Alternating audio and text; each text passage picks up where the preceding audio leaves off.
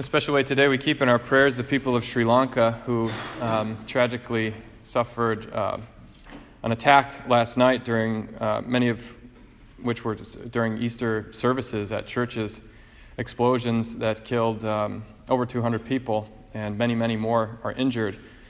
Um, and so we pray for them on this, what should be a joyous day, uh, celebrating new life uh, which for some is a, a great, day, great sadness and, and loss. So we keep them in our prayers this day, especially on this day when we celebrate the triumph of Christ's life over death, of his love over hatred and sin and all that separates us.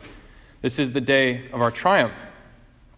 The resurrection of Jesus is the center, the heart of the Christian faith. It's without it, Christianity doesn't exist, at least as we know it. Because Christianity is not a set of rules. Jesus is not another religious leader or founder who came to show us some way to live. He's a Savior who inaugurates a new age, who confers on us a kingdom. And that's only possible if He's still alive, if He rose from the dead. It's only possible for him to encounter us in the sacraments of the church, most especially the Eucharist, if he's not dead anymore, but rather alive. The only way he can reach you and me to speak to our hearts because he's risen from the dead. Many people don't believe in the resurrection. They think it's a fantasy, wishful thinking. Some others maybe think that it's a helpful myth it's like a metaphor for spring, how every year the life comes out of death, and, and that's an important myth that we have to understand how life works in its cycles of death and life.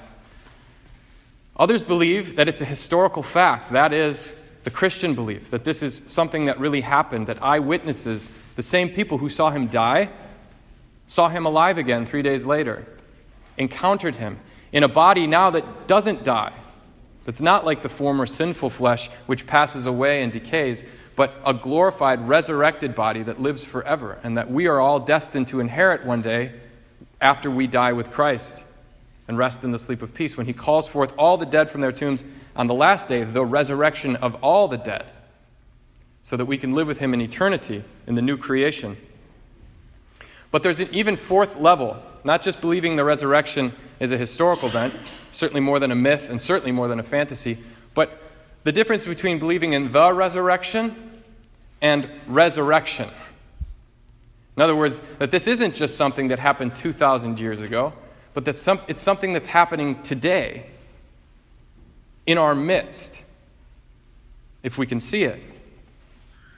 Believing in resurrection is believing that this still happens.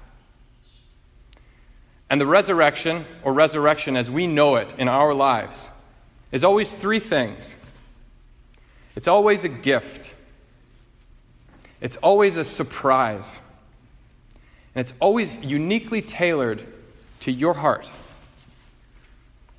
Look at just a couple of the stories of the resurrection as we see them in the Gospels. First, we saw uh, the beginning of it in this Gospel I just read, the Gospel of John, where Mary Magdalene goes to the tomb. Mary Magdalene loved Jesus with her whole heart.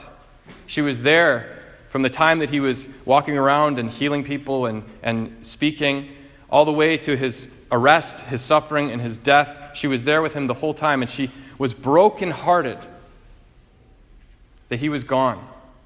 We don't know much about Mary Magdalene's life. Some people have called her, it said, oh, Mary Magdalene maybe is the woman caught in adultery. We, say, we, we know from the Gospels that it says that Jesus um, banished seven demons from her. She had something going on before she was a follower of Jesus. And she found in this man, the God man, something, some love she had been looking for. That this man really loved her for who she was. And she found her identity in him. And now he was gone. One more man that had left her behind. One more love that she couldn't count on. And as she's crying at the tomb, that's now empty. She's even more confused by the resurrection than by the death. She doesn't know what's going on. Where is his body? Where is he? And a gardener appears, or what she thinks is a gardener. And she's crying. She can't tell that it's Jesus. She says, Where have you put my Lord so that I can go and take care of him? And he just says, Mary, says her name. And immediately her eyes are opened and she throws her arms around him. And he says, Don't, no, don't hold on to me in this way of being, that I have to ascend to my Father, but go and tell my brothers to meet me in Galilee. And she's filled with joy all of a sudden that the resurrection has happened in her, not just in Jesus. She, her life has been restored, her love has been restored. Or St. Peter. St. Peter, unlike Mary Magdalene, could not stay with Jesus all through his suffering and his death. He denied Jesus three times, that he even knew him. And as Jesus laid in the tomb and Peter was up in the upper room, trembling with fear that maybe they might catch him and find out that he was his disciple, and just oppressed with regret and shame over being too much of a coward to suffer and die with Jesus as he told him he would, he goes up to Galilee and says, I'm going fishing. And there Jesus appears to the disciples on the shore of the Sea of Galilee and calls to them and does a familiar trick, a familiar miracle. Throw the net on the other side. After they've been fishing all night and caught nothing, now they catch this miraculous, huge draft of fish, so much that the boat is sinking. Peter sees that it's Jesus and jumps into the lake and swims to the shore while the rest of the disciples have to haul the fish. And he finally brings the fish to Jesus. Jesus says to him, Peter, do you love me? He says, Lord, you know everything. You know I love you. Feed my sheep. He asks him second time, Peter, do you love me? Lord, you know everything. You know that I love you. He says, Tend my sheep. He asks him the third time, Peter, do you love me? He says, Lord, you know everything. You know that I love you. And in those three I love yous, he undoes the threes I don't know yous. And so is restored and brought back to life and is ready to preach this great sermon that we read in the Acts of the Apostles. After the Holy Spirit has descended upon him, he's brought back to life. He's new. The coward is made brave. The one who had no faith is now filled with faith and shares that faith and gives that faith to others. Resurrection is always a gift, it's always a surprise. You don't expect it. And it's always uniquely tailored to your heart. I remember before I was a priest, I worked uh, for a summer in a hospital and I was uh, visiting with the sick and the dying.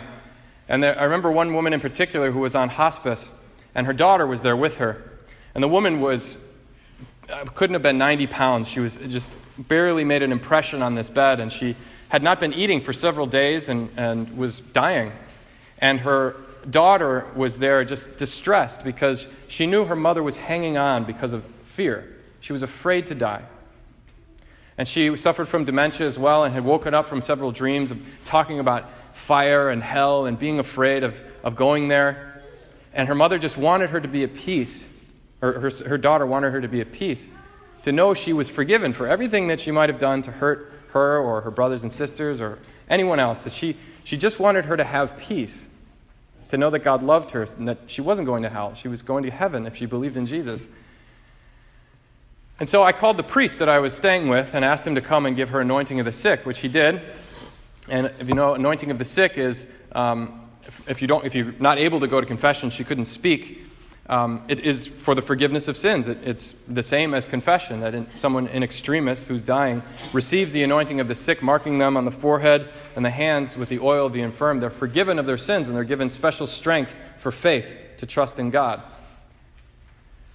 But still, days later, I, I went and visited again, and there she was, still hanging on, and her daughter was just at the end of her rope. She said, I don't want her to be afraid.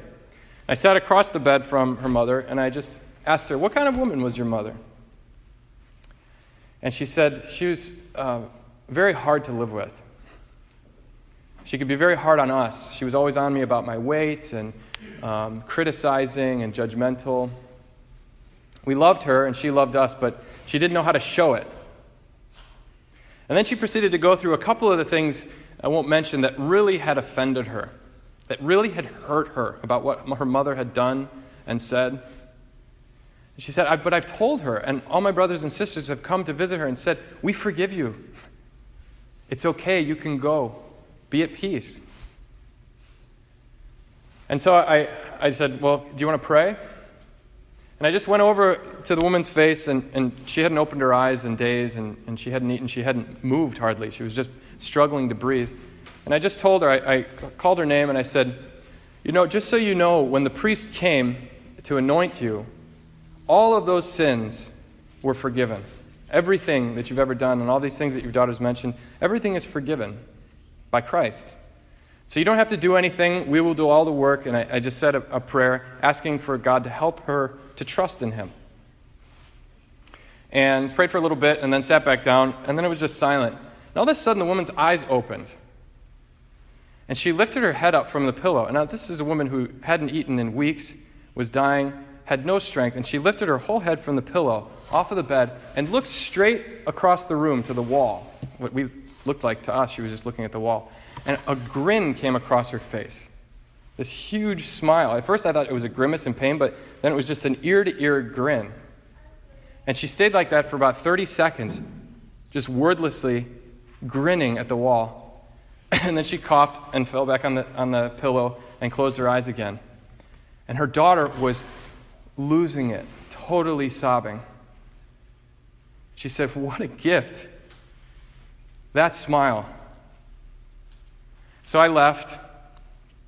I charted my visit, and I left to, to, go to a different wing of the hospital. And the nurse told me that as soon as I went to the stairway and opened the, opened the door to the stairs, she went in there, and the woman had passed away. Now, I don't know what she saw, but I have an idea of who she saw. Resurrection is what brings order out of chaos, forgiveness out of sin and resentment and regret.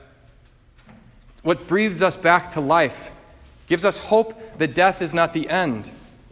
That no matter who we are, where we've been, what we've done, Christ calls us home and gives us what he has received from the Father eternal life, infinite love. So the question is where have I deadened my desire for life? Where have I felt like yeah, I believe in the resurrection, but I don't believe in resurrection.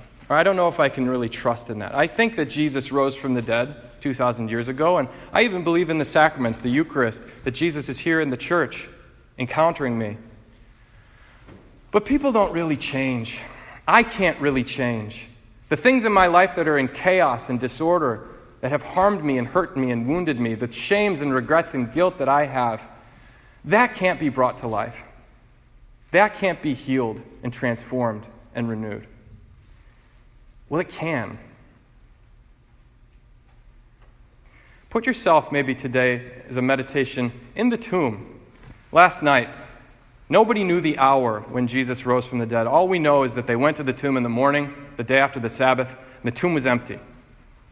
But God, the Father, and Jesus, and the Holy Spirit who breathed life back into him, they knew the hour. But we can put ourselves in meditation in our imagination inside the darkness of that tomb. Just in a corner, looking at that dead flesh, crucified and scourged, wounded for our offenses, totally dead. Nothing's okay. Nothing's going to be okay. He's gone. And then somewhere, sometime in that nighttime, all of a sudden, and he breathes again and he's alive. And the stone rolls back, and there's angels and trumpets blaring, and he comes out of the tomb, and it's a new day. That's today. Or it can be if we have faith and trust. That resurrection is a gift. We didn't deserve it. That's why it's a gift. It's not something we earn, it's not something because we've been good. It's given to us because we need it. And God loves us and wants to give it to us. It's always a surprise. It's better than we could ever imagine. It's not something we can do on our own or we can plan. It's something totally new, better than we can imagine. And it's always uniquely tailored to our heart, what we need, what we long for. Christ is near to us, He is alive. And He's giving new life to all who long for it and ask for it in faith.